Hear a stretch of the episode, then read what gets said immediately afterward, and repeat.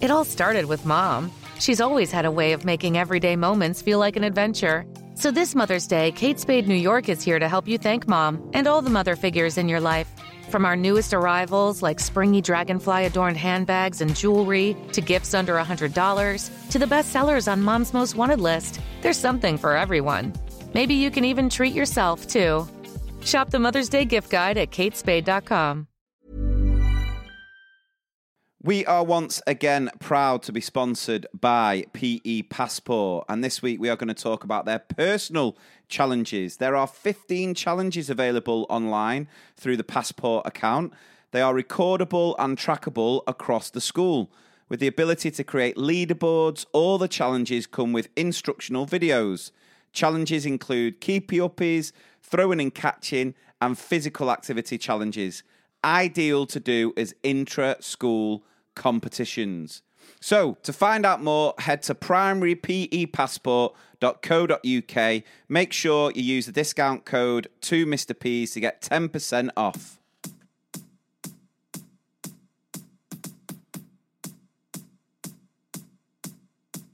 Hello and welcome to another special edition of Two Mr. P's in a podcast with me, Mr. P. And the other Mr. P. And we are back for another one of our Chinwag sessions, and we are delighted to welcome the author of the Five Minute Mum series, Daisy Upton. Welcome, Daisy. How are you doing? Hello. Thanks very much for having me. I am good, loving the sunshine, loving the kids being back in school, so I can actually do all the stuff that I couldn't do for two weeks while they were off. Yeah. so um, life is life is back to normal at the moment as well, as normal as it can be at the moment. So that's As been nice. it can be, yeah.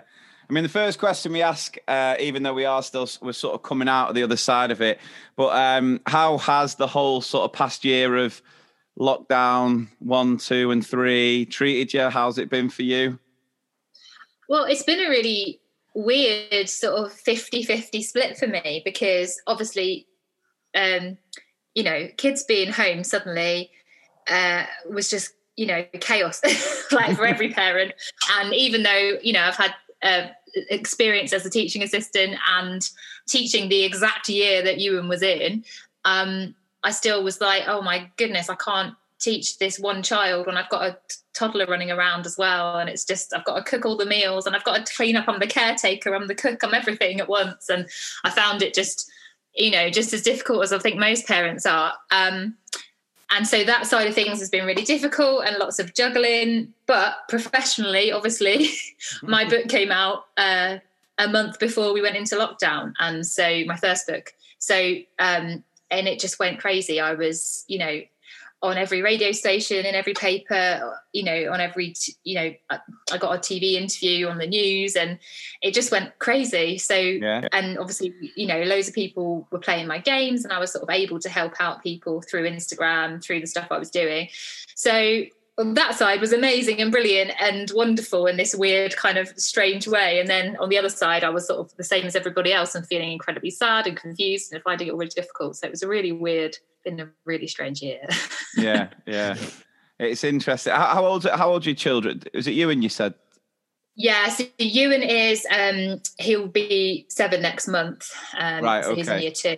And Florence, my youngest, is four, she'll be five next month. So um yeah, the They're both first lockdown, school. she wasn't even in reception, so it was kind of okay because we could Yeah. relax. And Yeah, you know, she's in that early years phase. It's all about play and you know communication, and it was really easy and straightforward. But and for you, and it was the same in the first lockdown. But by the kind of January one of this year, he's in year two. You know, and I know the pressure was really on teachers to get Mm. you know work out, work in. We moved house as well over Christmas, so we moved Really? across the country. So my kids had to move school.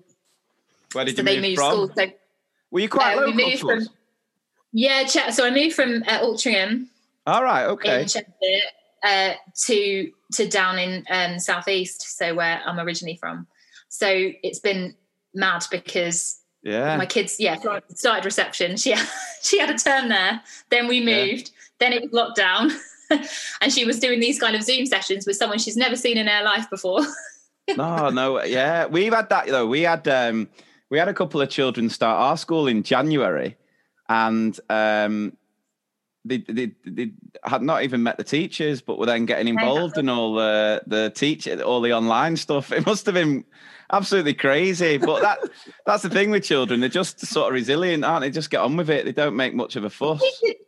They did. They just cracked on, and I was like, you know, me and their dad were sort of really stressing about it because we're just sort of like, how are they going to take to this? And the, you know, the teachers don't. One of the the problem was the teachers well they like flicked between sometimes you know at the beginning when they were trying to figure it out so some yeah. of them would have the kids in the classroom and some of them would be the online one and clearly one of the days they had the teachers hadn't communicated that and they were kind of like who's this random kid on my zoom and you was like sat there joining in and you can see their face thinking who is this kid and i'm like yeah. oh it's probably she hasn't mentioned there's a new kid started and i can't blame her because you know everything's going on it got missed in kind of translation. So yeah, it was a bit chaotic, but the kids were brilliant. They just, I mean, they got stuck in. The teachers are fantastic. They gave them like a certificate a few weeks in to sort of say they did really well, and they did these like online ceremony things, and and and by the time and actually it was quite nice because by the time they did start they felt like they were really integrated already without having met anybody yeah. and, and they both walked into school on that first day without a look back so that was really nice just kind of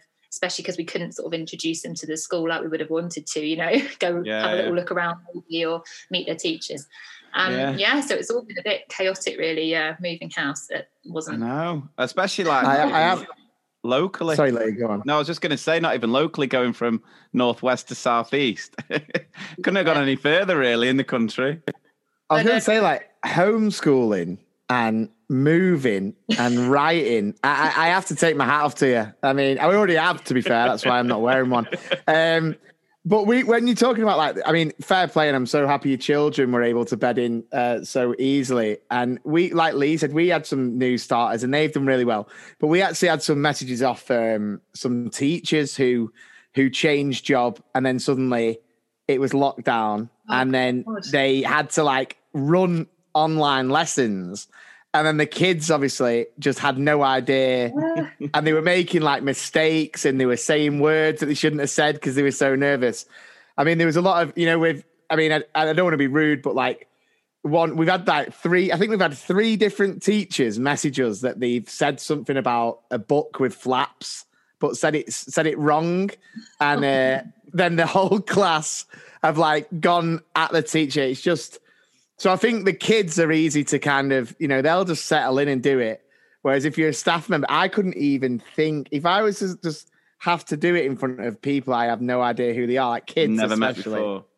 Exactly, and they yeah. purposely get your name wrong as well. They definitely call me Mister Porkinson, and I'd just be like, right, I've had enough of that. I know where you're going with that, calling me a pig.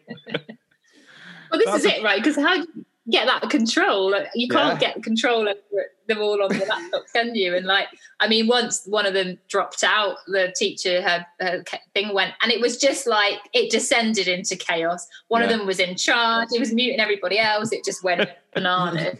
See, and is, um, yeah, this is why I could never do secondary because I think by that age they're so clued up, and you've uh, online sessions with like moody teenagers when they just well, don't want to be there. Yeah. yeah. I mean, at least with primary, it's still got that sort of innocence, and you can sort of like they're not as uh, they're not as clued up. So if you do sort of say you need to be on your best behaviour, even though you know we all know there's nothing we can do because we're not within the same vicinity, they could literally press turn off, and there's nothing we can do about it. But they tend to still sort of stay engaged. But yeah, got to give a shout out to any secondary school teacher who's been able to keep it going all the way through. You know, 2021 so far amazing. I mean, I thought our teachers in the first school and the second school were just incredible through the whole thing. I just took my hat off to them. I kept sending emails saying, I think you're all amazing. Because I was thinking, what would I have been like in that situation? I would have just found it so hard. Yeah, yeah, they've been they have been incredible. Um, so let's let's let's go back to to the start. So where does the whole sort of five minute mum? Where did that all sort of start? Where did it all sort of come from? Um, so well, three it's three years old now, my blog. So um three years ago, Ewan and Flo were three and one. And um just before I had Ewan, I was a teaching assistant at a school, uh, working. I'd done sort of early years, key stage one, a lot of one-to-one support with children with speech and language difficulties. Was that um, up near us? Was that in in Altrincham? Yeah, Yeah, that was in Earlham actually. What was the school? Um, I was mostly working Earlham and Dowd School. I've done work there. I've done training Yeah. there. Have you? Were you on it? Were you in on Oh, it? really? Or was it before that? No. No, it was before. I think. She she don't remember you, Lee. I would yes, yes. No, I have. I have Oh. I've been. I've been to that school. My, my boys. fun- Funnily enough, my boys are at a football coaching session right now at that school. No way! Small what a world, small yeah. world. Small world. Yeah. Sorry, no, you were saying. Fantastic. Yeah, fantastic little school. Absolutely loved that job. Um, loved working there, and I worked across in the nursery class. I worked a little bit in reception and in the year one and two classes, and yeah, loved it. But when I had uh, Ewan, I knew I was probably going to have another child pretty soon. Yeah. Um, just couldn't afford the childcare to cover it, so I knew I was going to be a stay-at-home mum. And when they hit three and one, I just was like, oh, I should probably start using some of those skills now to teach my kid what his name looks like. yeah. maybe maybe we'll try some stuff out. And i started doing bits and bobs. And and then my friends would ask me what you're doing? You know and what should they be know what should they know? What do they need for school and that? And so i thought well enough of them have asked me. Maybe i'll just write it down on a blog so it just saves me keep repeating myself. So that's what i did. I just started this little little free wordpress blog. And i thought at the time i was doing everything i could in five minutes because I had tried some like Pinterest ideas. You know how you do. Like I was the next TA. Like, come on, I should have a tough tray and be able to set up something beautiful. Yeah. And I'd try a few. I did some paper mache with the kids, and I got ten minutes into it, and I just thought, what am I doing? Like, I would never attempt this in the classroom, like with a three-year-old. Yeah. What am I doing? Like, this is just insane. I just, my husband would come home and just be like paper everywhere. You'll get you'll get the glitter out. You'll get the glitter out next. and I was like, this is uh, why am I not applying what I know from teaching into my own house? I was like, Yeah. why do I feel like, you know, I can't do what I did in the classroom, which was quick and easy setups at home. You know, why am I not leaving it out for them to find like I would have set up the nursery classroom with the Yeah, teacher yeah. would have said, Oh, here's what we're doing today. And we would have set it up for them to find and it would have been child led and all of that. And so I thought, I'm just going to do that. And so I started making it all about just being five minute setups and that was it. And sort of saying to parents as well, you don't need to spend hours playing with kids. The idea is that what a TA or teacher does is do an input session where you show them, you model, you talk, and then you leave them to it. You don't spend every session with every child. So Yeah. yeah. I just started sort of applying those principles and trying to sort of put them in a way that other parents could then kind of get those little hacks that that Mm. TAs and teachers and early years staff use to to make home life easier for me with two toddlers. So and that's what I did, and it just it went bananas really. I mean, yeah, with uh, a year later, I had a book deal with Penguin, and um, yeah, the the blog's just gone bigger and bigger and bigger, and here we are And, now. and the Instagram, you got the Instagram going as well. That's got. f- Instagram is where I'm mostly at. Yeah, I just find Yeah. that the easiest place to to sort of show what I do and and have that nice kind of chat chit chat to people that people quite like. I think it's quite it's a bit more fun. So yeah, Instagram's where I um where I like to to share most of the stuff. But yeah, sometimes Facebook. I mean, it's a nice little niche that that like fight. It's like um, body coach when he used to do the sort of lean in fifteen, where he'd do that little recipe in fifteen seconds. It's like once you get that little sort of niche that you can sort of tap into. Um. Yeah, that's what my husband said to me when I was telling him about it. 'cause I said, "Oh, I think I'm going to start a blog," and he said to me, "Oh, well, you know, what's your thing?" And I went, "What? What do you mean?" And he was like, "Well, you've got to have a thing. You can't just be like, just, just, I'm just a mum sharing this stuff." He's like, "What?" And I was like, "Well, I don't want it to be, don't want it to take more than five minutes." And he said, "Oh, you're a five minute mum, then, aren't you?" yeah, And I was like, "Oh yeah." So he, he- he, claims he- that. I was going to say, does he live off that now? Like. I bet he can't wait for the proper pubs to open so he can be like, ah, yeah, he read that second one. Easily written by me. yeah, yeah, no, no, he totally claims the name, um, but that's where it ends. Claims Yeah.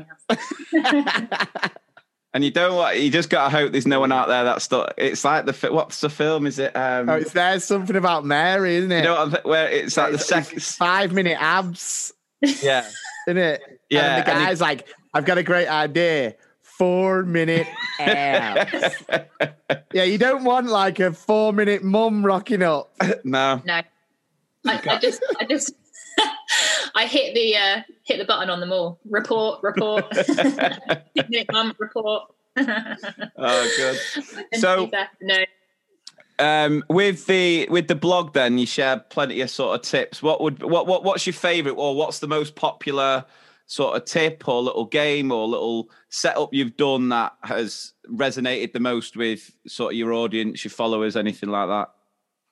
Yeah, it's funny. They kind of go in little um spates where I'll have like a lot. Someone will play one of the games loads, and I'll sort of share it a lot, and then everyone plays it. And and there's a sort of yeah five or six of the games which are faves. Um, I mean, the biggest thing that overrides everything is what I call the golden rule, and that is with the toddlers and the little ones.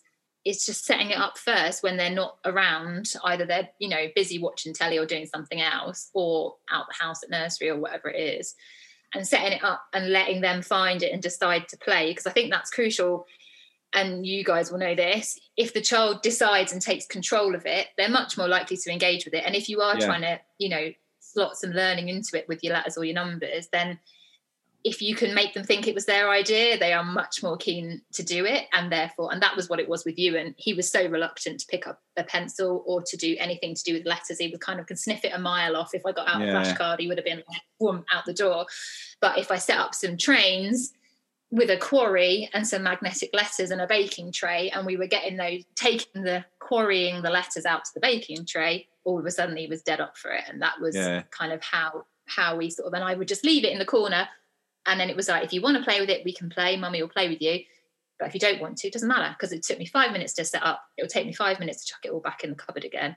And that's kind of the beauty of it. So that kind of sits across the whole thing. And I hear from a lot of parents sort of saying, oh, this has revolutionized our play. I never thought of it like that. I was always saying, what should we do now? And trying to sort of get them to set it up with them. And it always just descends into chaos much quicker, I find, when that when you go about it like that, because yeah you know change their mind or you know they feel like you're taking control and they don't like it and they push back against it. So so that's kind of like the biggest tip. But in terms of the games i mean everyone loves um, a bit of toddler pong which is basically beer pong for toddlers um, because we all know that game.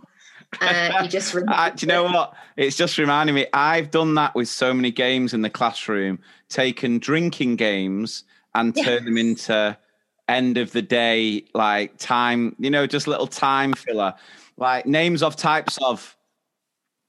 Play that as a drinking game through a uni.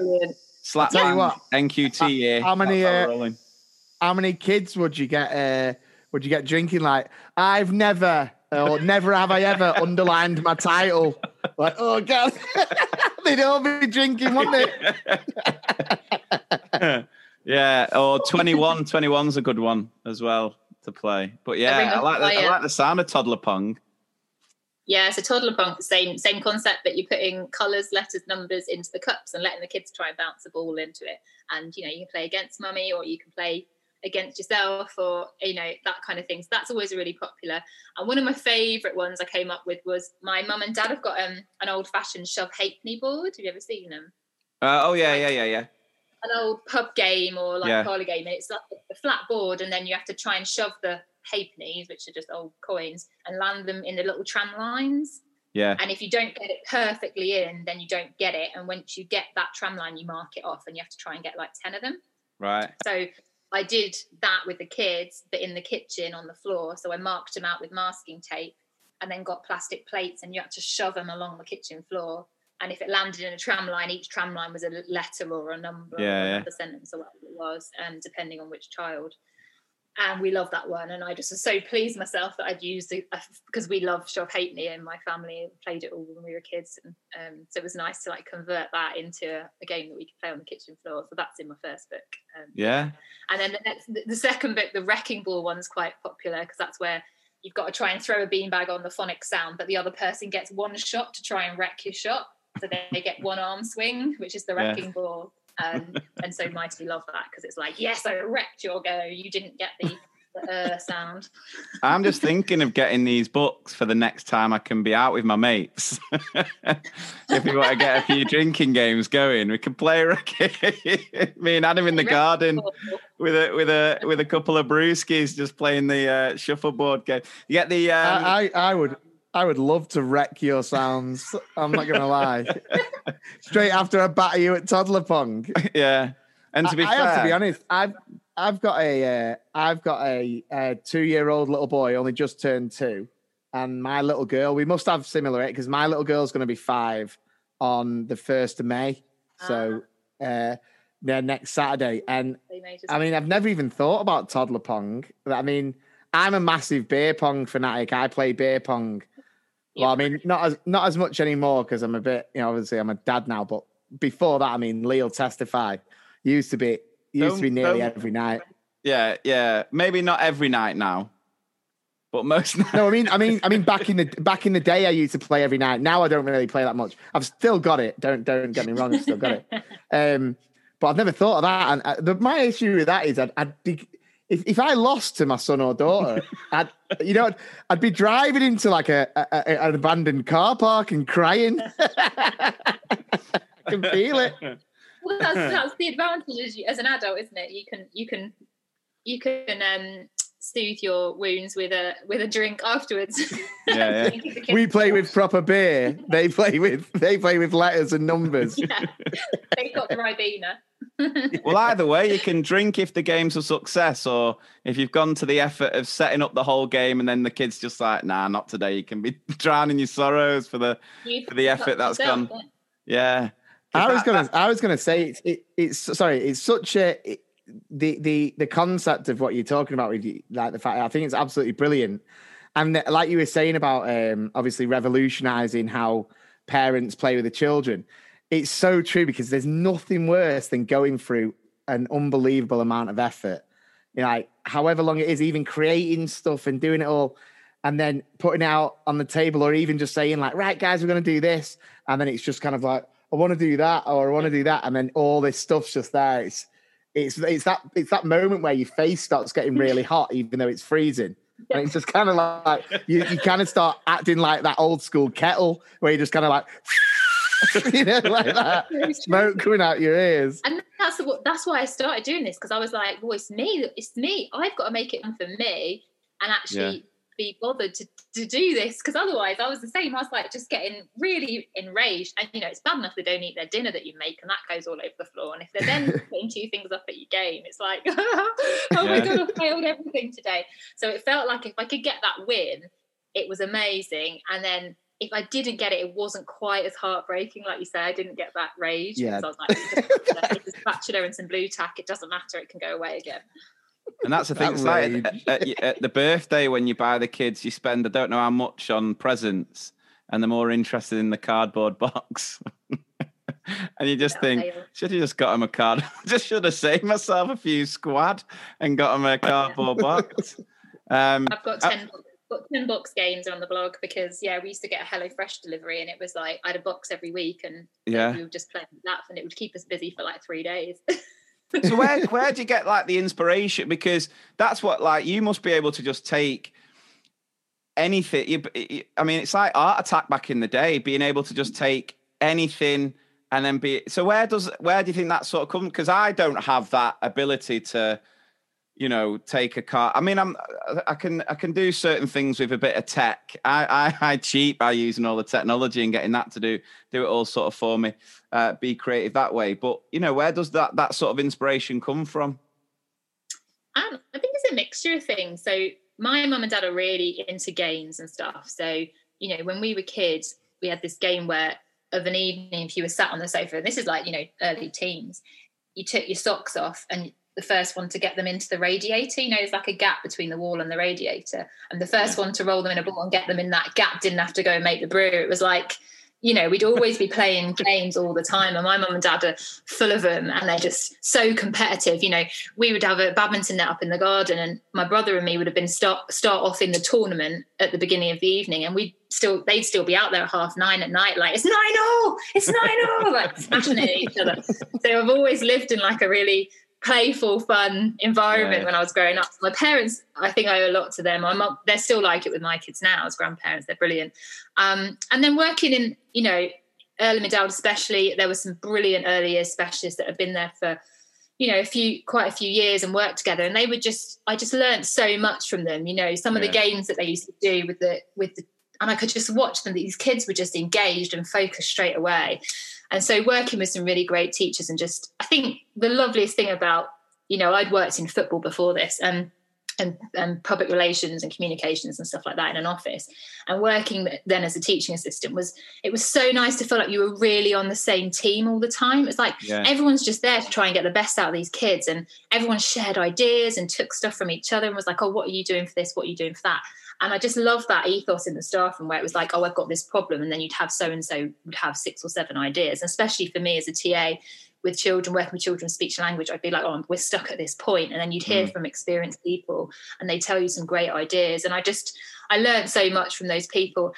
And I just, I'm quite lazy. So I think that's part of it as well. I can't be asked to do massive things. and so I like to be able to just grab, if the kids were like bored and, you know, bothering me, yeah. I was like, right, okay, I just I need to get them busy. What can I do? And I would look around the kitchen and I'd grab something off the side and it would be like, right, here, here's what you can do. Here's a little thing to play. And then it would just develop and I think, oh, that's a good idea. We can turn that yeah. into a game yeah. later on and sit and write a blog about it in the evening. So it's yeah, it's kind of a mixture of things. Yeah. I saw the um I saw the colouring one.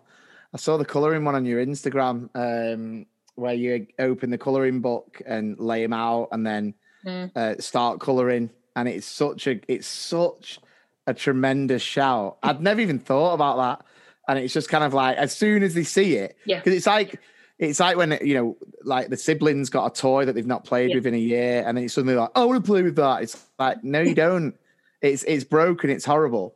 But like as soon as they see you do it, they, they want to do so, it. It's, so what? explain that one to me. Explain that one to me, Adam. What what's that idea. Well, I don't think I don't I don't think it's I don't think it should be. No, no, it was just that the way the way you said it there was it was almost like the the colouring book one where you get a colouring book and colour it. Yeah, and I was so, going, so well, that's not really. there's nothing too special about. So, so, you, so like, because I've got like, I've got like a, a, a little like um storage thing, like you know, classic B and M, pink, sparkly. You know, they, they they break very easily even though I love B and M stuff in Adam. yeah, it's got all the colouring books, the Elsa ones, all that. So what you do, Lee? Go on. Coming from five minute dad over here, copyright joking. uh, is um is open two colouring books, put them on your table. Obviously, if they don't want to do it, you you start colouring, and then obviously they'll be like, oh, yeah. and then then join in and, and, go that. Is that right, Daisy? Sorry, I feel I felt like a job interview. Then I was like, I hope I'm getting marked well. Hope it's outstanding. Observation. no, um, exactly that. And this is the thing, right? So you're right, Lee. Is the simplest thing, and you kind of go, well, yeah, obviously. But yeah. I think as a parent, and I was like this, like when you are sleep deprived and knackered and stuff, and sometimes you just can't think to do something really simple, can you? You kind of feel like it mm. has to be more complicated and difficult than it actually is. And something like saying to someone, will just get out a colouring book and start colouring yourself and sit there quietly, don't say a word to the kids. And then they come over and join you gradually. And like my son would just put his iPad down and come and go, What are you doing? And then all of a sudden he's colouring in a picture of Hedwig. And it's kind of like wow i can't believe that that was all it took. But it but it often is. It's just the simplest stuff. And like you say just getting out a ball and your laundry basket and start trying to tuck it in and all of a yeah. sudden they, they want to play with you. And it's it's about kind of reminding ourselves that it doesn't have to be it does not have to be big and grand and set up and ruining your house. It it has to be two items and five minutes of your time. And that's that's all it takes to engage yeah. kids. And then if you want to sneak some learning and stealth learning you can do and it was interesting what you were saying there about um, working in a school and how helpful everyone is. Um, because that's what I love about teaching, that we are always there for each other. And I think that's a real positive with the internet now and social media is, you know, if you are a teacher, and there's the few and far between, but if you are a teacher who's at a school where, you know, and you get these sort of toxic schools where the staff aren't, you know, looking out for each other, having the ability to reach out now to teachers all around the UK. You know, like the, the, with, with us, that the, the pod, the podcast little community that we've uh, created has just been amazing because you see in our little Facebook group now that they're there for each other and there's a shoulder that you can have a little bit of a moan on. And it, I suppose that's another real big benefit of social media uh, and a, and a, a positive side of it. I mean, there's plenty of negatives. And then sort of linked to that, it's interesting because I think sometimes we're so desperate to stimulate our children all the time Like I, mm. I often sort of say that really one thing kids need to be sometimes, not all the time, is they just need to be bored. Like I just don't, I just don't think we give kids the opportunity to be bored because I mm-hmm. think when, like what you were saying there, how when you were younger, you'd make games up with your with your siblings. We'd be the exact same. We'd make. I mean, there was obviously the games Ten and You're Dead. That was a standard game out on the street. Uh, Kirby. which- Kirby. Kirby was another one. Yeah. But obviously, when the weather wasn't great, do you remember Paperball, Adam? Oh, do I? Where These must be northern things. I don't know. I still, I still play it. I still play it. Paperball again is just a very. Go on, Adam. I'll let you describe this one. So it's like obviously you screw up a piece of paper, so it's kind of like a paper ball, hence, hence the name. As you can see, we tried really hard on the name, uh, and then I'm just and writing then this it's just- Hold on. Paperboy. Yeah. yeah, you'll struggle to remember that. How did you come up with it? What, what do you have to do? Um, and you basically, it's like volleyball, isn't it? It's like volleyball, like with a paper ball, but you like, you know, you're jumping off the couch and you're keeping the ball. And it's just obviously don't let the paper ball touch Hit the floor. floor. even if it comes off the wall. You're keeping it alive. And, you know, we've got a, another brother called Ryan who's in the middle. Um, I'm the youngest, by the way. I'm sure you knew that. Um, and, uh, we'd all just be playing it. We'd all just be absolutely jumping off the couches, you know, it, and it and it, it would keep us going for hours because we'd want to kind of beat the Beat the rally, wouldn't it? It's all about like yeah. beating the score, yeah, keeping it alive for as long as possible. It got retired though when we broke one of my mum's vases. Yeah, That's that's when we had to be. ends. Yeah. That- so, but you're right. I mean, it's just. I mean, I think sometimes we're so eager to to sort of try and stimulate, and that, and that's where I think often, as much as I love the technology, I think sometimes we can be too keen and too eager to see that as the easy way to keep them stimulated. And I think what you're doing is a great way of showing that actually you don't have to think too much out of the box, you know, and it, it doesn't have to be too complicated and it shouldn't need to necessarily cost you the world, but there are nice little sort of like say five minute activities that you can do to keep your kids going and, and like say if you can dip in that little bit of learning it's only going to help them even more Yeah, I definitely agree. And like, you know, I talk about I talk about it on my blog, like independent play and like that. You say that being bored, and one Yeah. of my key phrases is "go and play, go and play." Yeah. If you've given that five minutes to them, where you're one to one, you give them their attention, you show them how to play a game, you've done a bit of play with them. Then, as a parent, there's absolutely no reason you can't then say to them, "Right, okay, off you go, entertain yourself. I've showed you how to play a game. You've got a load of toys. You know, if you set a few out for them." And then quite often, you know, my kids have been at my knees for 10, 15 minutes saying to me, Mummy, Mummy, you know, what we doing, what we doing. And I just keep saying to them, go, you can go and play, you can go and play. And eventually they go off. And that's where that's where they create, like you say Yeah. saying there with paper, like a game that I would never have come up with, you know. And they'll come to me and say, Oh, we're doing this, we've got this game. And I'm like, Great, brilliant. Yeah. You know, that's that's how I want it to be. And that's how I grew up with my parents. Like I say, like that encouragement to play. They would always show us games, but it was quite often that we were left to to figure out our own ones. So yeah yeah we um yeah we we did one similar not with paper ball but we did a a tennis game in lockdown where I put cereal boxes along the kitchen across the middle as the net, and we had a paper, a plastic plate and a ping pong ball, and it was tennis in the kitchen, oh nice! and it was chaos. So there was the balls were bouncing off everything, and I think glass smashed at the end of end of that. I mean, it was probably me, not the kids. Like me getting Yeah. way way too competitive, taking them Yeah. both on. And all that Uh, sort of do you- stuff benefits the children so much, doesn't it? As far as like physical development, um, just there's so many benefits to that sort of approach. It's, So it's winning and losing as well, isn't it? It's like learning how to to lose, learning how to win, um, and good, be okay with that, and you know, cope with those emotions and stuff like that. well, we were, we were we had um, Clare Balding on as a guest recently, and we were talking all about that, the importance of sport. And and me and Adam are both, you know, we've we've played sport all our lives.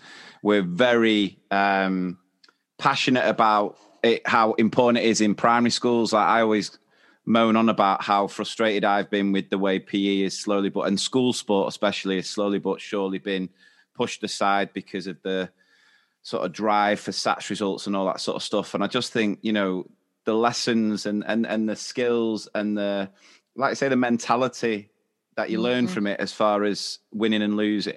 Because life's a competition, isn't it? You know, going for a job is a competition. You are competing against others, and you've got to understand that you might get it, and that's a great victory. But if you don't, how are you going to react to that? Are you going to let it then stop you, or is it just you know one step yeah. towards where you where you need to be? It's that sort of attitude. And I think sport's a great way of teaching those skills. I kids. think it's memories as well. You know, like I look back on my school days and I can tell you like football results, sporting results, even like paper ball records. But you asked me about pie charts and Venn diagrams, and I haven't got a badges. but you, you, you know, our record was 35 until. Do you remember when Dad? This is at paper ball. Do you remember when Dad came in and was like, "You better be careful," and then we were like, "Dad, get involved!" And Dad was suddenly he, he did he did like one volley, and we were like, "Oh, come on, Dad!" And then he got involved, and then the la- the bars went, and, and he was in the dugouts, wasn't he? Yeah. You've allowed this to happen. Oh, great Uh, yeah. times. One time, one time he's got involved. Did you all pin know. the blame in then? It wasn't Well, even yeah, a but- good shot. He did. We just wanted to get him involved. So we He tried. He tried a backhand chop, didn't he? Backhand Yeah, chop. he and it did. just went off to the bars. Like, yeah, the, the old spin. Dad, it's a paper ball. It doesn't spin. Um, but yeah, I mean the memories, and and I work um, predominantly doing PE in, in my primary school, and I've been doing the school sport now for uh, oh god, it'll be coming up to like ten years. I've been doing school sport, and you know the children still come back to see me, and they're telling me about the kind of what they're doing at high school, the sports that they're doing at high school, and they still talk about you know like the the the oh do you remember when we went to that tournament and do you remember when we did this? You know, if I asked them about you know whatever kind of book, I mean, what's the classic Kensuke's Kingdom? It would Yeah. just be a bit like uh, I, I can't even remember the main character, but so yeah, I mean, what you I think what you're doing is absolutely brilliant. So well done. Yeah, I'm yeah, I'm dead into my sport. I think that's that's where it sort of stems from. Is that like you know when I was playing with the kids, I wanted it to have a competitive element for me, and I wanted to to enjoy Yeah. it. So if I'm playing soccer pong, I want to I want to try and get it in the cup, and I want them to see me trying and being competitive and see what I'm like when I win and what I'm like when I lose and how does that look and how can we discuss it? And you know I wanted that to be part of their growing up and I'm the same you know played team sport all my life and and my, my dad was a football coach my mum was a P, a, a PE teacher at school and just got so much out of it like you say just memories and just loved loved it. So yeah I think um it's a Is it- is massively it important in the defeat, is it in the defeat where they start to learn the vocabulary of swear words? is that where that sort of teaching comes in?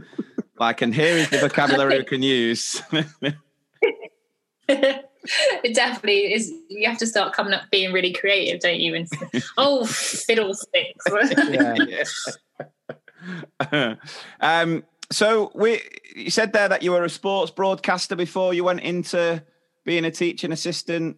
How do you think that Um, that sort of career has has has helped you? And what was it that made you sort of leave that? If you, if you ha- happy to talk about it, leave that career Yeah, to go into happy, teaching yeah. assistant, being a teaching assistant.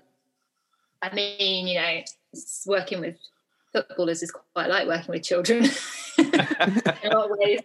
Um, yeah, so I worked. Uh, I sort of started my career in. So I went to Loughborough Uni. Um, I Right. wanted to be a sports journalist, um, Yeah. and then swiftly realised that there were very few women in it, and it was a very hard environment at the time to get into, uh, especially in like newspaper journalism. And I just sort of immediately was like, no, I don't really fancy doing that actually. And Yeah. I st- went into PR and uh, doing that kind of thing.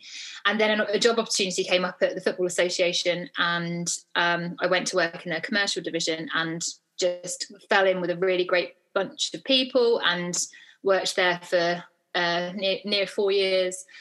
Um, in various positions and ended up in the broadcasting team. So I was looking after uh, matches at Wembley for England or the FA Cup, basically anything that was to do with the FA. And yeah, went to the South Africa uh, World Cup, and we started um, when I was in the broadcast team. We started FATV as it was then. So Yeah, yeah. back then nobody was doing anything. I think the England cricket team had done a couple of bits of online filming and it had gone down a storm and nobody was really doing it. Um, and me and um, it was some of the lads from Soccer AM. Right. Basically, I got them. We got them on board and said, and Tim Lovejoy was one of them, and some of the team. Uh, Sheephead, do you remember him on Soccer AM? Oh, Yeah, yeah, yeah, yeah, yeah. sheephead. Yeah. Um, so Light we got him on and drizzle. light drizzle. As he once said something about gravy as well. I can't remember. Yeah, yeah. Oh, Northern boys love Yeah, gravy. gravy. Yeah, that was it. and uh, so we had them on the team, and, and we started uh, FATV, which was, you know, funnily enough, so similar to what I'm doing, you know, now online content and yeah. and interview all the players and trying to sort of show them in how we saw them, you know, as just normal human beings trying to do Yeah. a job and and just you know trying to catch them on the table tennis table or on the pool table after a game and getting competitive um, with Rio Ferdinand over over match table tennis and stuff. So yeah, I did that for for a little while and I loved it. It was you know it was great fun. It was it was you know a weird place to work at times. You know there was often stuff happening outside and you kind of were inside on it and and also brilliant because you know I got to see an England match pitch side, you know, in Yeah. the tunnel, stood next to Beckham, or you know, it was just really, really cool. Um, but yeah, one of the days I was actually sat with um, all the players in a press briefing, and this this guy came in to talk to the players all about what was happening with grassroots football and the stuff, the initiatives they were putting in place to try and encourage young kids to play, and the changes they were making to grassroots football. And the lad who came in to talk was one of the guys I knew from the office, who I happened to go to school with as well. Um, and he stood at front and he just talked about these young kids, and he talked about like what he was doing with them and out there on the field and how they were engaged. And he had all these fantastic pictures of him. And I was sat at the front and I was just like, that that's what I want to do. That's where I want to be. I don't want to Yeah. be in this room with these guys, you know, having to now interview them all in a really dry kind of how did you find that? Isn't it inspiring way, knowing you're going to get the same media trained answers? yeah. I was like, I want to be out there with the kids. I want to be laughing with them on a pitch. I don't want to be in here. Um, and I literally quit a week later. I just was like, right, Wow. I'm I'm I'm quitting. And my boyfriend at the time had moved up north because he'd got a job up north, and I was like, I'm going to go up where he is and and train as a teacher, and that was my plan. Um, but I just never got that far. I just I started volunteering in schools, and then I started working as like a midday assistant and after school club, and then I It all started with mom. She's always had a way of making everyday moments feel like an adventure. So this Mother's Day, Kate Spade New York is here to help you thank mom and all the mother figures in your life. From our newest arrivals, like springy dragonfly adorned handbags and jewelry, to gifts under $100, to the best sellers on mom's most wanted list, there's something for everyone. Maybe you can even treat yourself, too. Shop the Mother's Day gift guide at katespade.com. got a TA job, and it just kind of it all happened so quickly that Yeah. I was just thrown in and enjoying it and doing what I liked. So I didn't ever get round to my teacher training, but I have promised myself I will one day. Yeah, that's amazing. Uh, do you know what made me laugh? That bit, the the the bit you said about footballers always having the same answers. I don't know why the. I honestly don't know why they interview footballers because you never get anything beyond. I mean, kids. They should. That's what I love about kids. That's what I love about kids. Like yesterday. I'll give you a quick example. Yesterday, we had this. um this company got in touch with me and said we do these virtual Zoom uh, visits, so you can get a like um, half an hour chat with a historical figure. Would you be interested in having a visit from someone? So I was like, well, we're doing ancient Egypt, right? Cleopatra. Uh, we'll set it up, and we did it yesterday, and it was absolutely brilliant. This actress, you know, full makeup, all all the gear, looking brilliant. Just did this half an hour chat. I mean, the kids learned more in that half an hour than I've than I've been able to teach them over the past two weeks, which probably says a lot about my teaching, to be fair. And um, I, th- I said to them, right, well, I'll do you a little like testimonial. I got the kids up, and honestly, some of the stuff they were coming out with was just that's what you that's what I'd be paying my Sky subscription for. Do you know what I mean? Not just the sort of, well, you know, eh, yeah, of course, yeah, of course. That's all you ever get. out of no, it's, I was going to say, it's all about the team. Yeah. yeah, Gerard won it. Yeah, of course. yeah. Whereas the kids, I was like, so what did you what what did you like about it? Well, well, I know they're brilliant. I used to do that in the tunnel. We used to do tun- tunnel cam and FATV, and I and the lads would always be trying to get like the players, and I was like, get the get the mascots, ask them Yeah, what yeah. they think of the players because they're going to Yeah, give yeah. you the good answers.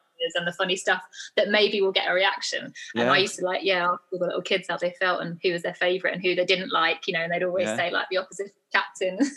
Yeah. I had um, I had a great one. I'll uh, I'll reveal it here. I was going to save it for a, a podly, but I, I feel like this is we're having a lovely chat here, so I'm going to throw it in. Talking about kids saying great things, right? I was in a class this week because I've just come back, Daisy. I've just uh, I was shielding, so I'm like after Easter, I've come back and uh, made a glorious return. And uh, a child was uh, they were just doing sentences, right? So I go over and I'm dead enthusiastic, and I was like, right, I want to see some tasty sentences soon. And this kid went, tasty. Who are you, Gordon Ramsay? And I went, I went, and he went, where's the lamb sauce? and I just burst out laughing. And I was like, oh my goodness. I was like, well played. Elbows, elbows. Amazing. oh, you get a lot more, you get a lot more uh, chat out of a classroom with kids, let me tell you. Yeah, Of course. yeah. so, um, so with the books, do you want to tell us a little bit more about the books? So you've got two, two out now. One's one was out. Did you say just before lockdown?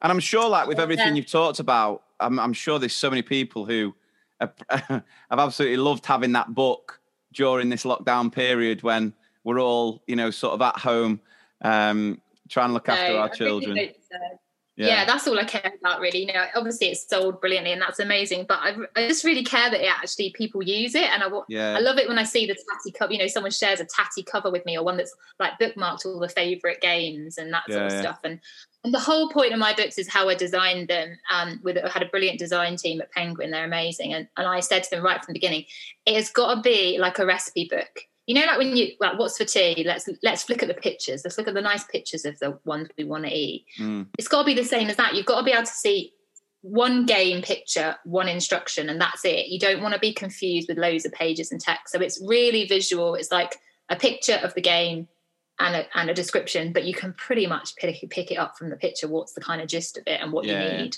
Yeah. Um, and so that's the whole. That's both of them. The first one's called Give Me Five. The second one's called Time for School. Um, they're both in that sort sort of style.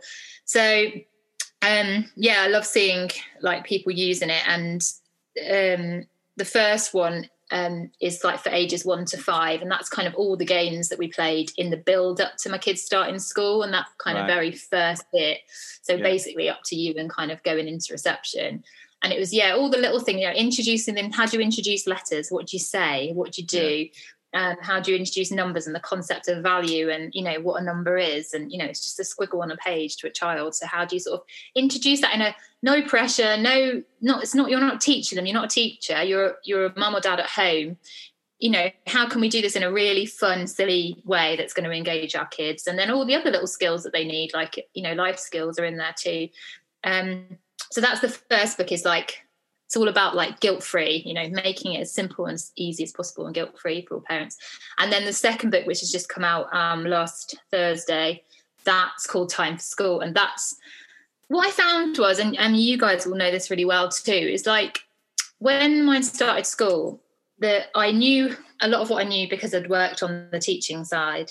Yeah. and then as a parent i was sort of exploring it all again as a parent and thinking well actually do you know what like parents want to know more and teachers want the parents to know more and i felt like well maybe i could act as like a i could write a book that's kind of is that bridge so yeah, yeah. the book explains phonics, but it doesn't explain it all. Do you know what I mean? Like you would Yeah, in teacher training, it explains the stuff a parent needs to know so that when a bunch of tricky words come home, what are you going to do with them? How are you going to play? What are you going to, you know, and it's just breaking down the curriculum into a the stuff that parents do, that you actually need to know. And Yeah. here's what it looks like. And here's here's what the teachers wish that you knew already um, in a really straightforward way. And then here's some games that you can play to support your child to learn those things at home with the homework they're going to come home with. So it's like, you know, times tables, number ones, all of phonics, starting to read, you know, what do you do with a pictureless, um, a wordless book when that comes home for the first time? You know, I know a lot Yeah. of parents are straight onto WhatsApp with everybody going, I've got a book with no words in it. I thought they're supposed to be learning to read. Like it can be really confusing. And yeah. and and teachers kind of feel like, well, we put that in the newsletter at the start of term. Did you not read it? And then the parents are going, oh, I don't understand this. Why haven't they told us about it? And I feel like sometimes we all just everyone's trying really hard, and and sometimes it's getting lost. Yeah, so I'm yeah. really hoping that this book works as that kind of as a parent you can go, oh, that's what it is. Yeah, I found it. It's quite easy to find it. We put it um, in the newsletter that there was a letter about it. We almost also emailed it to you. There was a message Yeah. on Seesaw. um, we also, you know, we also texted it to you. Yeah, we also told you yesterday. it. yeah. but Uh, this is it right and then and but as a parent we've all done it and i'm still Yeah. there i'm that person that was used to be writing on the whiteboard you know like homework tomorrow and Yeah. then i'm the parent now going oh god i've forgotten that like ah how have i done this i said i'd never be one of those ones and here i am so I blame the kids. I blame the kids. The kids are a, the, the, they're a nightmare. Like my kids come out of school, like they've just been, you know, in Men in Black where they do that flashing thing, and it wipes the memory. That's what my kids are like when they come out of school. You sort of speak to a bit, like pick them up today. How was school today? Fine. Like footballers, when they're in Yeah. school, Yeah. but not, but come out of school. Um, do you have a good day? Eh, yeah, of course. you know, you can't get anything out of it. at the end of the microphone Yeah. Honestly, it's a nightmare. What do you go up to? Yes, so that's that's in my book. There's a page of questions to ask your kid to get get it out of them. There's Yeah, ideas, yeah. tips, uh, five tips and ideas of things you can say and ask to get your kids to tell you about the day. And it's Yeah. just stuff like that, you know, like it's those first. It's the kind of first few years, the reception year one, year two, and I've kind of tried to cover most of the stuff that they're going to cover in that year roughly. And here's Yeah. what it's going to look like, and here's what the teachers are kind of expecting you to do at home. You know, in five minute, five minute easy ways, not not anything massive. Yeah. You don't need to you don't need to read letters and sounds, the phonics, prin- phonics principles of whatever they're doing at the moment. You just need to know that this is that E and an R makes an R sound, and this is how you can play a game with it. It's funny you said there, like, um, you know, it's not going into too much detail like you got on your teacher training. I never got anything on my teacher training, uh, especially with phonics. I don't even think we called it that at the time. It was, um, yeah. Uh, This is the thing. I get messages all the time from from teachers, especially if they're like secondary or working key stage two, and they're like, "I don't, I don't, I'm having to learn it all with my kid." You know, they've Yeah. got a four year old or whatever, and they're Yeah. like, "I'm really glad you, you've written it all down for me because know we'd never taught it as you know as key stage two. So yeah, I think it's it's it's always seems really baffling when you before you get shown it, and then it's kind of like, oh, it's really straightforward. No, no, it's and, and and like I said, but like that, it's just going to be. put. there'll be so many teachers listening to this, like, oh, this is amazing, and then I'm sure there'll be equally as many parents who are just as uh, eager to get their hands on it. So, um, right, let's let we'll we'll, we'll move on because there's plenty more that we want to sort of talk. So, talking about your days working as a TA in school, because the podcast we're always talking about sort of funny things that happen in school. So, you know, what's your your go to story from working in a school that you still will tell today, and it'll, you know, you'll be in bits laughing. Oh God. Um I mean, just stuff happens all the time, doesn't it, when you're in school? It's brilliant. I just loved it. I mean, I can remember one of the kids saying to me once, um, Miss Upton, uh, when's the baby in your tummy coming out? This is before I was pregnant. and I was just like, I'm, I'm never wearing that dress ever again. I just burnt it when I got home. I was like, oh my God. You know, but they're just so honest and upfront with you. And Yeah, I can remember one, um, the teacher had planned um, to do the Easter story yeah, and uh, you know i come from a family where we're not very religious and i didn't ever go to church and and i thought oh how hard you know uh, that'll be fine. And then she ha- got called off by the head to go and do something. She's like can you can you just do the powerpoint? It's all on there you know just just do the input with the kids and then they're trying to write a story or whatever it was and do some pictures. And i was like yeah no problem you know i've got a degree. It should be no problem. And i'm like four slides in and i'm like who's peter? Who what? Where's jesus? I don't understand what's going on. And the kids are asking me questions and i'm just at the front flicking through this powerpoint going i don't know what this is all about. I've got no idea sorry kids. And i just wiped out the whole thing. I was like draw me an easter egg. Yeah. If in doubt, and i'm just i'm just hair flustered you know like panicking yeah. at the front of the room thinking oh my god this isn't even my lesson i haven't planned it i don't know what i'm talking about and i remember Yeah. thinking i'm sure i knew the easter story i had no idea about all these other characters that came into it and i got myself so confused i could just remember the kids looking at me like you don't know what you're doing, do you? you'd have had to you'd have had to use the old classic of I mean, we always come back to it like when a child asks you a question that you don't know, and it's just the classic like, what use is it me telling you the answer? Like, find it out. And then whilst you're on Google, just like, oh God, what what the hell is the answer? And then you kind of go back to him, just like, you still not got the answer, no? Well, it's this. and then so, you know, sound like you're a genius when actually you've just been uh, Siri, Yeah. Siri, please. yeah. oh my god. Yes, you went. So I was like teaching. What? How many years ago would it have been now? Like eight years ago, and we still had like you know. I, was using like one of those laptops that just never works, never Yeah. fires up. you can ask it a question, it'll come back 25 minutes later Yeah. after you've called the IT guy in. So And if there's, just, um, wow. If there's any teachers listening who find themselves in the same position as Daisy there, who uh, has to teach these stories, I'll recommend a film, Passion of the Christ. Can you imagine the head teacher and the teacher comes back and there's you? so this children is where he's getting whipped. That's his intestines there. and draw a picture, children. I mean, that's how tangled up I was. I think I'd got that confused in my head with something else, and I was like, I'm sure there's something happens here with someone. Does Judas come into it? I can't remember. And the wise men brought frankincense, Yeah. gold, and myrrh. And then they're saying, "So hang on a minute, miss. Didn't he? Wasn't he born at Christmas? So isn't he only four months old?" You know, like, yeah. Where, where's this story happening? Yeah. Uh, it's probably Bethlehem, I think. Um, not quite sure. It's in a stable somewhere. yeah. Oh, yeah, I God. could just remember the panic. Um, yeah, and just I think when I was pregnant, that was the funniest thing was just having conversations with the kids, and you know they'd ask me just such funny questions. And I remember one little boy just saying, um, "So when the baby comes out, will you give it pizza?"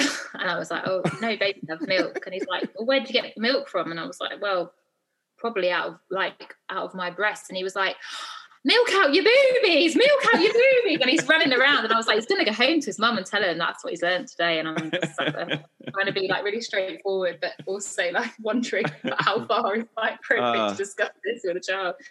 Um, and he was the same, he used to crack me up kid because he was the same kid who once I was driving a minibus to a castle, Skipton Castle, Yeah. um, yeah, a bunch of six year olds, and I had two of them sat at the front with me. And he, we were going like you know over like hills that are going up and down quite rapidly. And he just turned to me and he went, "You know when you go up and down those hills, it makes my willy tingle." I was just driving the minibus going, "Ah, "Oh my god!" I was like, "Thanks for that. That's that's great. Right, let's just keep going, shall we?" And they just used to constantly come out with stuff like that all the time, and I'd just be like crying, laughing, thinking, Yeah. "Oh, brilliant!" Just That's such it. fun. It's the kids that make the job. The, the the kids that make the job. I think you know it's. um That's why I love my days in school each week. You just know you're going to get uh absolute gold out of them, and then when you get that gold, we can share it on the podcast. they're just um, they're just so brutally honest, aren't they? They'll just tell Yeah. it how it is. And I think that's what I really enjoyed. I like that kind of you know straightforwardness, and they give it to you exactly how it Yeah. is. So I used to, yeah, I used to really love it, and I used to coach the girls' football team, and and um, we'd be on this like patch of grass because the boys had like the main pitch because obviously Yeah. you know they've been doing it for years, and the, they had the big area, and we got this kind of little like boggy patch right at the corner. Um, but I used to take them out, and you know, just used to love doing it with them, and eventually they kind of got good enough, and they started taking on the boys and joining in, and and it just became like this like competition. And I just remember thinking, I can't believe I get paid to do this. I'm just stood out having Yeah, a right good laugh with a bunch of great kids. So yeah. yeah, I, did, I really love doing that job. I mean, when it comes to the actual teaching, it's the best job in the world. The problem at the minute is it's all the other crap that teachers have to put with. That's that's the Yeah. that's the downside, I suppose. I love being a TA. I love being a TA because, and that's why I didn't ever push to kind of train because I could see how much pressure was on the teachers I was working with, and Mm. you know what they were having to do, and yeah, and I just got to go in and do the bits that was the good bits, which was the actual delivering the sessions and um, Yeah. spending time with them. So yeah, that was why I found it so enjoyable. Yeah. And what were you like when you were at school? What you know? So going back to your school days, I mean, did you enjoy school? Oh, I loved it. I was I was that kid that now I'd be like, shut up in my class because I was like goody goody. Were you you the know. kid that reminded the teacher about the homework? Oh no, I wasn't like that. Oh, I wasn't like that. I didn't want to be goody goody. No, We're gonna have to end that Oh, Zoom straight away. so I had to look into um, Sophie McCartney because, and I was like, and she was talking about that, wasn't she? And she was saying, um, uh, like there was that kid that did that, and I was, and I was like, oh no, I wouldn't have done that, but I, but I would have, you know, I would have been thinking it because I would have been the one o'clock, and I would have been thinking and waiting to write it down and waiting. Is anyone else going to ask? But I wouldn't have, I wouldn't have put my hand up. But No. um, yeah, I just, I just really enjoyed it. I liked, I liked it was somewhere that you know, I'm quite competitive, so I wanted to always try and be good at stuff. And I was, you know, it's where I could go and do sport all the time. My school was quite good at sport, so I just got to do every sport, and I just loved it. And um, and yeah, I got, you know, I did just it was one of those swatty kids that just liked doing my work. And yeah, when I taught those kids, I thought, oh God, what an idiot. Go and have a laugh. but um, yeah, I just really enjoyed school, and I really, I really hope. Like, I don't really mind if my kids get great grades or anything, but I just hope they like it as much as I did because I just Yeah. just found it. I just loved being there with my mates. I loved, yeah, I was did every every sport going. I was in every athletics club and netball club and whatever the rounders. Oh, I love a bit of rounders. Oh, Um, ra- peak rounder season. I mean, I wasn't in school today, but if I was in school today, that I reckon today would have been my first outing with a game of rounders. Yeah, but Ah. then but then with the with the rounders bats, then they have the kind of string around the handles, trying to sanitize the string. Oh, It- yeah. you know, it's it, it's proving to be a problem. I mean, it is. This is dream rounders weather, and like Yeah. I have my shorts on, my sunnies, and then obviously when you get a chance to join in, it's just like Brilliant. let let me show you how the how how, how, how we really do it here. then then miss and get get get stumped on first, just like oh. it What isn't position, what 1998 position did you play at rounders? What was your go-to position, Daisy? I was bowler. Were you bowler? Oh, bowler did, you used yeah. to, did you used to put the a bit of illegal spin on? Always and i always try to try try and get it in a you know just on the cusp of a body line so it's really Yeah. hard to get any kind of oh, that's that's dirty play. That I don't like that. oh you go we i think we won a rounds tournament um i used to have a really good backstop and a really good first base and the three of us would be like go on Yeah. go on like try and get it across and and go and The um, old Bermuda, the rounders Bermuda Triangle. oh, What they call it in the old. Uh, Batters All would get lost. I mean why is it not why can we not play as adults why is it not a professional sport exactly. i'd be there now getting interviewed you know Yeah, by Gabriel Clarke. How did it go? I wouldn't be giving the boring answers. I'd be telling them how it was. yeah. Just be like that idiot out there. he could catch. He could catch a cold. She- that one. She bowled it. She bowled it well too close to my body. Did you see that? It's in the rules. It's in the rules. It's got on the square. One of my finest memories from primary school was the Rounders tournament, year six. I mean, we, again, it's one of the. Just go before I move on to that. Just going back to what you were saying there about wanting your kids to to enjoy school. This is what frustrates me at the minute is because the system and the sort of it's so academically driven and it's so sort of test based. And I mean, I'll, I'll ask you in a bit about what you think about the baselines and all that sort of sort of stuff. You know, things get sacrificed like PE. And I think there are certain children who aren't the most academic, but there was a time at the beginning of my career, you get so many different opportunities to excel in other spaces, whether that be drama, whether that be music, whether that be uh, PE. And we still do as much as we can. But at the same time, it, it, you know, when it's not as flexible. I remember there were when when I first started teaching, we'd we'd have um we'd had, we had this Trafford uh, uh, cricket coach, Derek, he was called. It was amazing, and he'd organise these tournaments, and we used to take all of Year Six. We put a day Mhm. aside, and so that every child could represent the school. Not and so there was a boys' tournament, girls' tournament, and it would be the whole day. They'd just go and play cricket all day. Doesn't happen now and they just don't get those opportunities. And I think that's where, because if you're not academically, uh, I was never, I was never top of the class. Adam, What's top of the class? What? yeah, you know, but we were we were happy because you know, our, our, our, we would excel excel in other places. Um, Yeah. But yeah, you know, do you know what I mean? So um, yeah, rounders tournament. We were up against. Uh, I don't know if I've told this on the podcast before. We were up against English martyrs, um, but we used to call them Adam. English farters. Yeah, because that's how cool we were.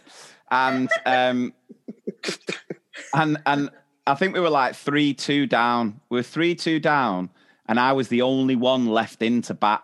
Now this was semi-finals. This was, and I was the only one left in to bat, and I had to get two rounders to win. Now, what I loved about rounders was I'm a lefty, so Oh, straight away, Lovely! Yeah, yeah, yeah. get back. Move, move. yeah.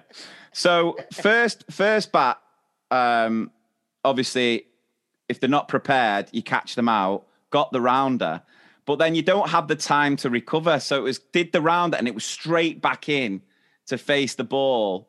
Um, luckily, I wasn't up against you, Daisy, because I think you'd have bowled a doozy and I'd have been out there. But again, managed to get it, and we won the game. Like I won the game, and that just was my one of my finest primary school memories.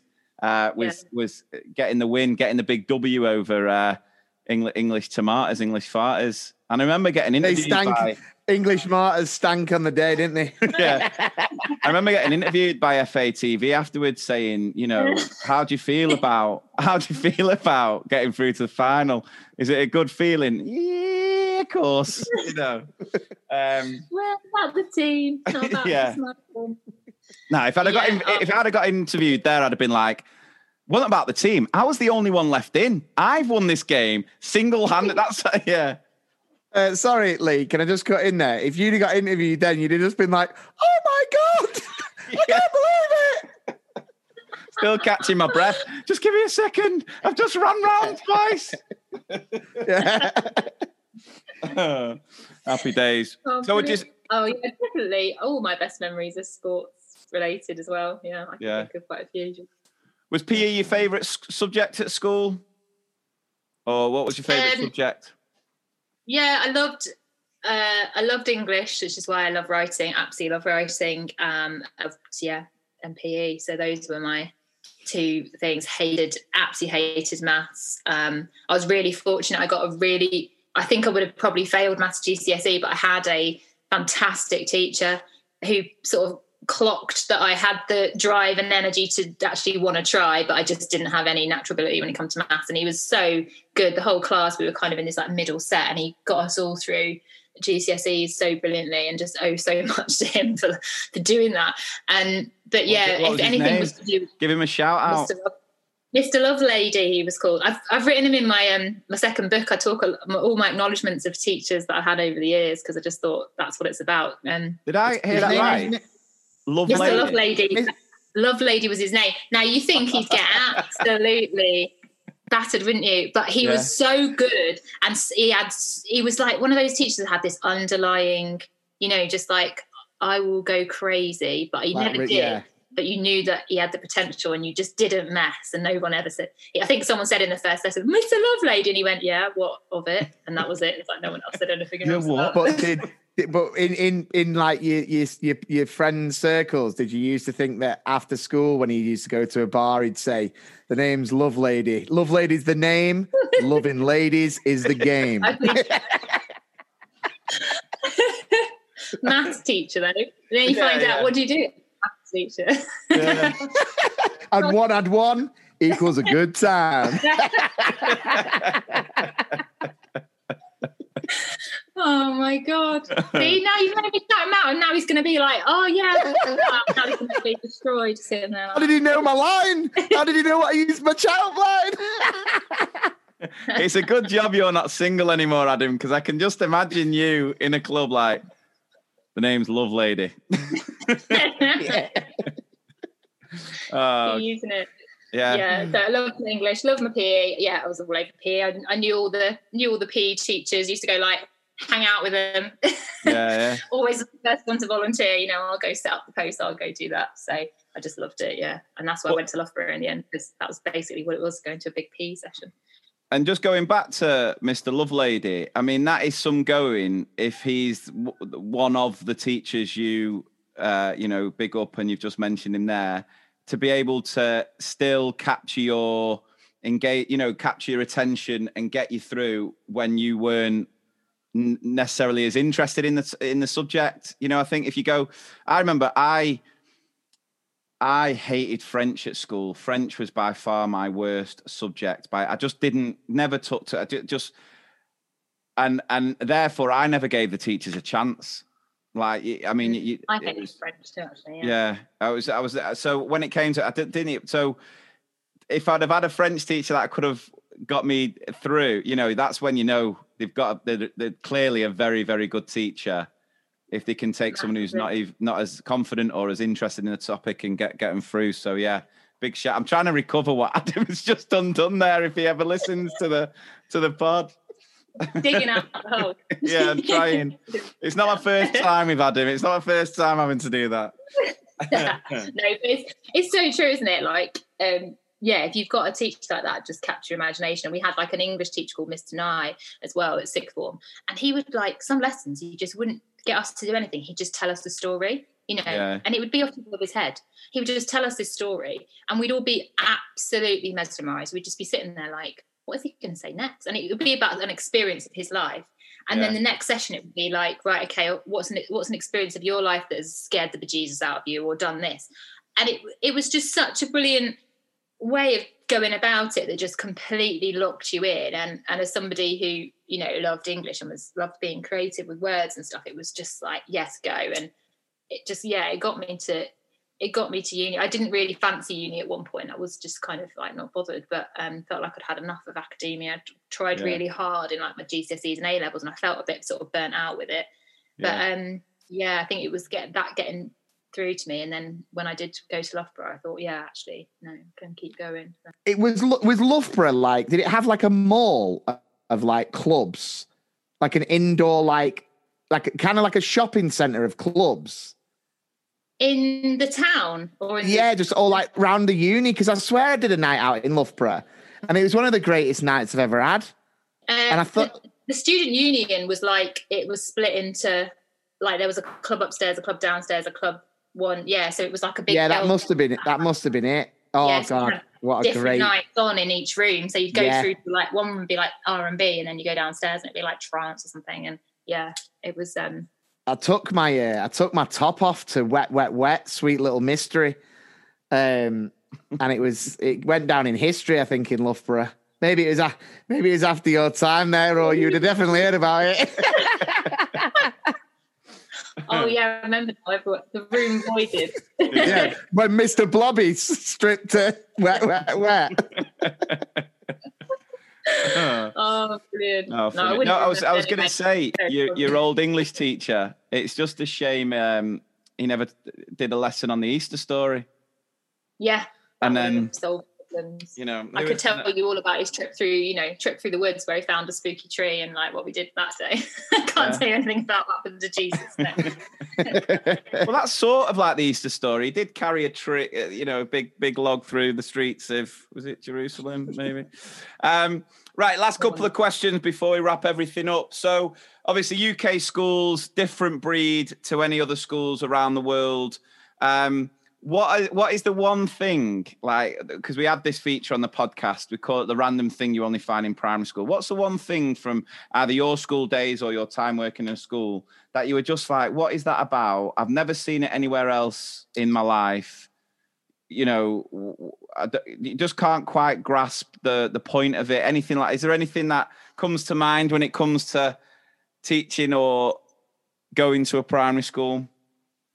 Um I'm trying to think now of something that would be. Um, I mean, we all know like the gym apparatus in the in the hall that just yeah. never gets pulled out like that. No. I don't. I, I, never know what that was.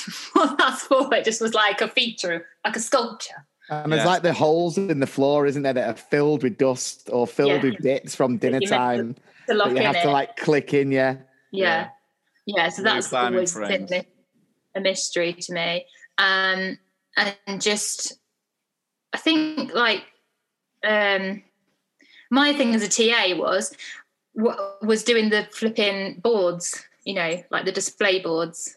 Oh, and yeah. uh, I used to just be like, why do we have to always have a wibbly wobbly corrugated card border every single time? Like, can we not do something different with this board?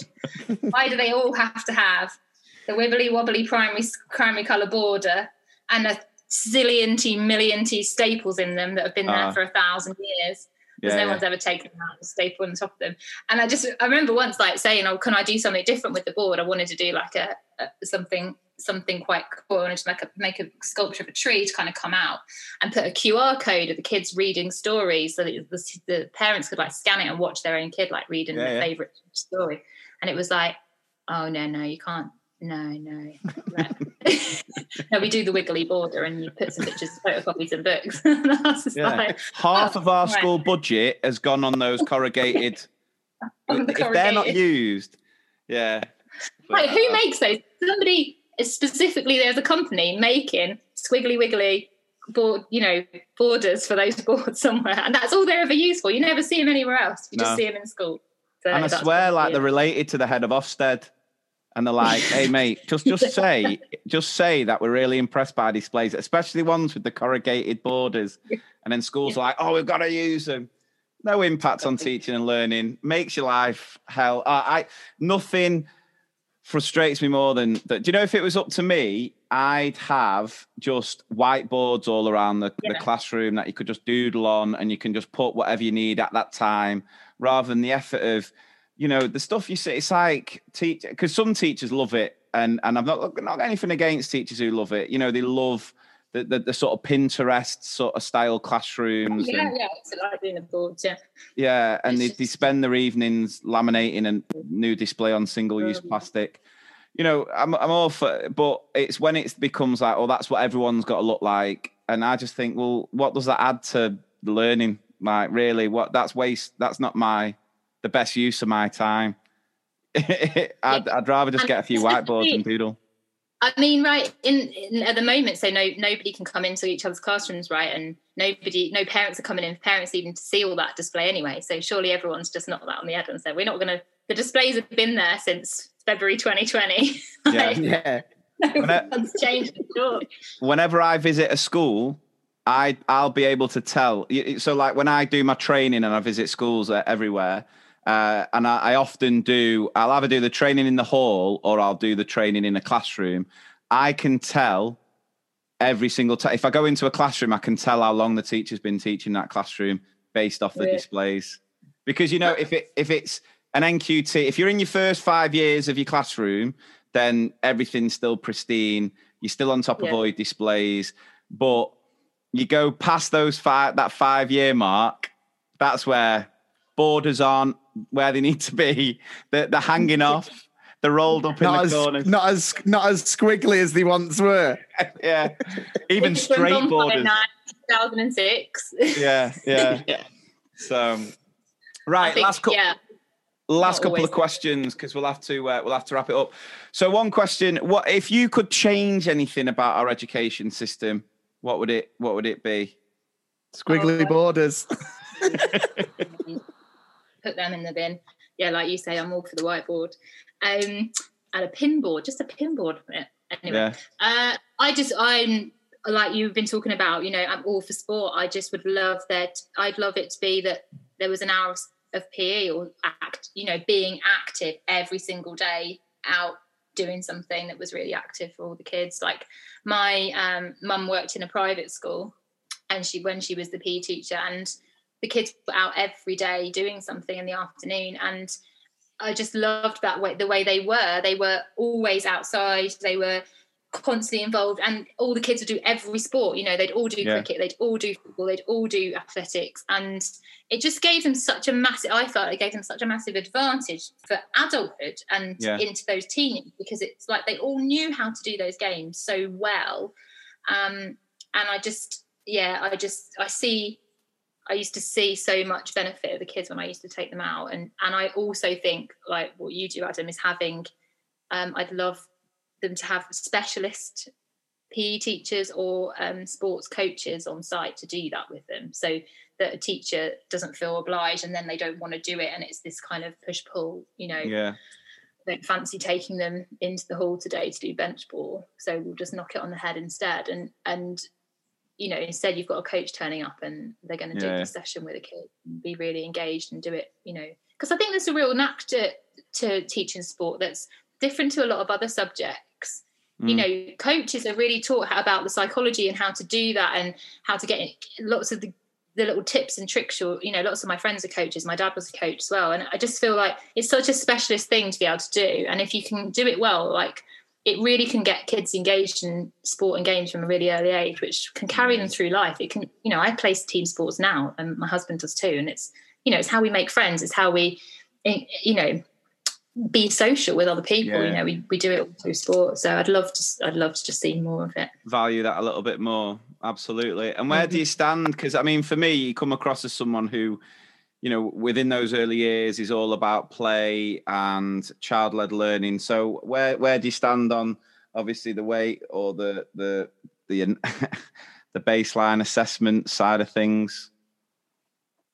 I mean, it's a, it's a weird one, isn't it? Because like we obviously all understand that you know at some point we want to assess and we want to we want to measure them and we want to see the progress that children make. Um, but I just I wish the trust was just put into the teachers and it wasn't Mm. standardized across the board.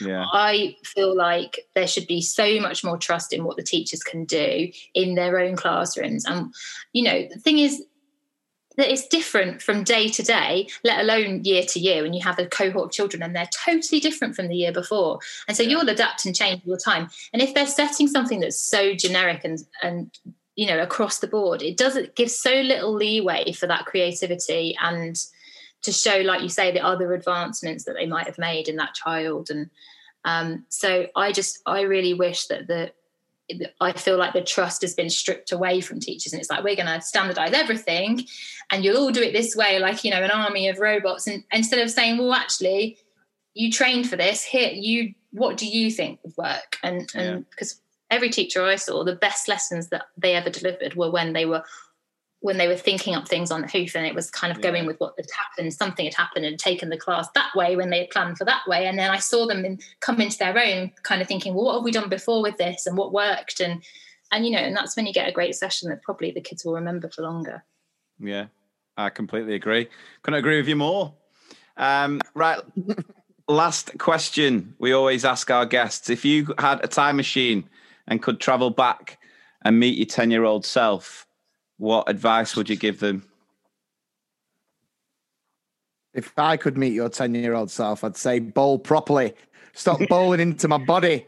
no, No ball. No ball. I'd say on Palm got me in Sunday. Jesus arrived into Jerusalem and was greeted by all the people. that would be helpful that would be helpful Yeah. um 10 year old me i mean you know i uh, i'm a ginger kid so you know 10 year old me was this kind of skinny scrawny little girl who um was quite geeky and you know i felt i probably felt like i was um yeah put into like a specific i was I, you know you you're going to be that type of person so i think i'd just say to myself you know just be who you are and just i think i've been so lucky in my in my career in my life and what i've done i've done like so many different things and i always feel like lots of them have come out of mistakes or things that have gone wrong so i'd hate to Yeah. ever say to myself don't do that because i just think and like i talk to my kids about it all the time like this is where you this is where you get the best stuff so i think Yeah. i'd just say to myself make mistakes and be okay with them and yeah. and learn from it because um yeah i used to yeah think i was i couldn't ever make a mistake had to be had to get it right and actually some of the mistakes that have led to some of the best things that have happened to me so um yeah not being able to go back to teaching assistant has led to me this now doing this so Yeah. um, yeah sometimes it doesn't work out the way you plan and that's okay Yeah, love that. Brilliant. Absolutely love it. Well, it's been an absolute pleasure, Daisy. Thank you so much for speaking to us today. Um, so, where can everyone find you if they're not already following you on here, there, and everywhere? uh, at five minute mum um i'm on instagram i think uh, i'm on facebook as at Five Minute Mama, I think, because somebody took Five Minute Mum. But I'm Oh. verified now. I don't know if that's gone. I've now got Five Minute Mum or not. I don't know. I'm not Yeah. very good on this stuff. But my website's fiveminutemum.com and my books are out in Asda, Sainsbury's, Waterstones, Amazon, local bookshops, Yeah. everywhere. So um, ah, Oh, that's where brill. you'll find. Oh, ah, Thanks well- so much for having me. Oh, Oh, no, thank thanks, so thanks much. so much. Yeah, take care. It's been fun.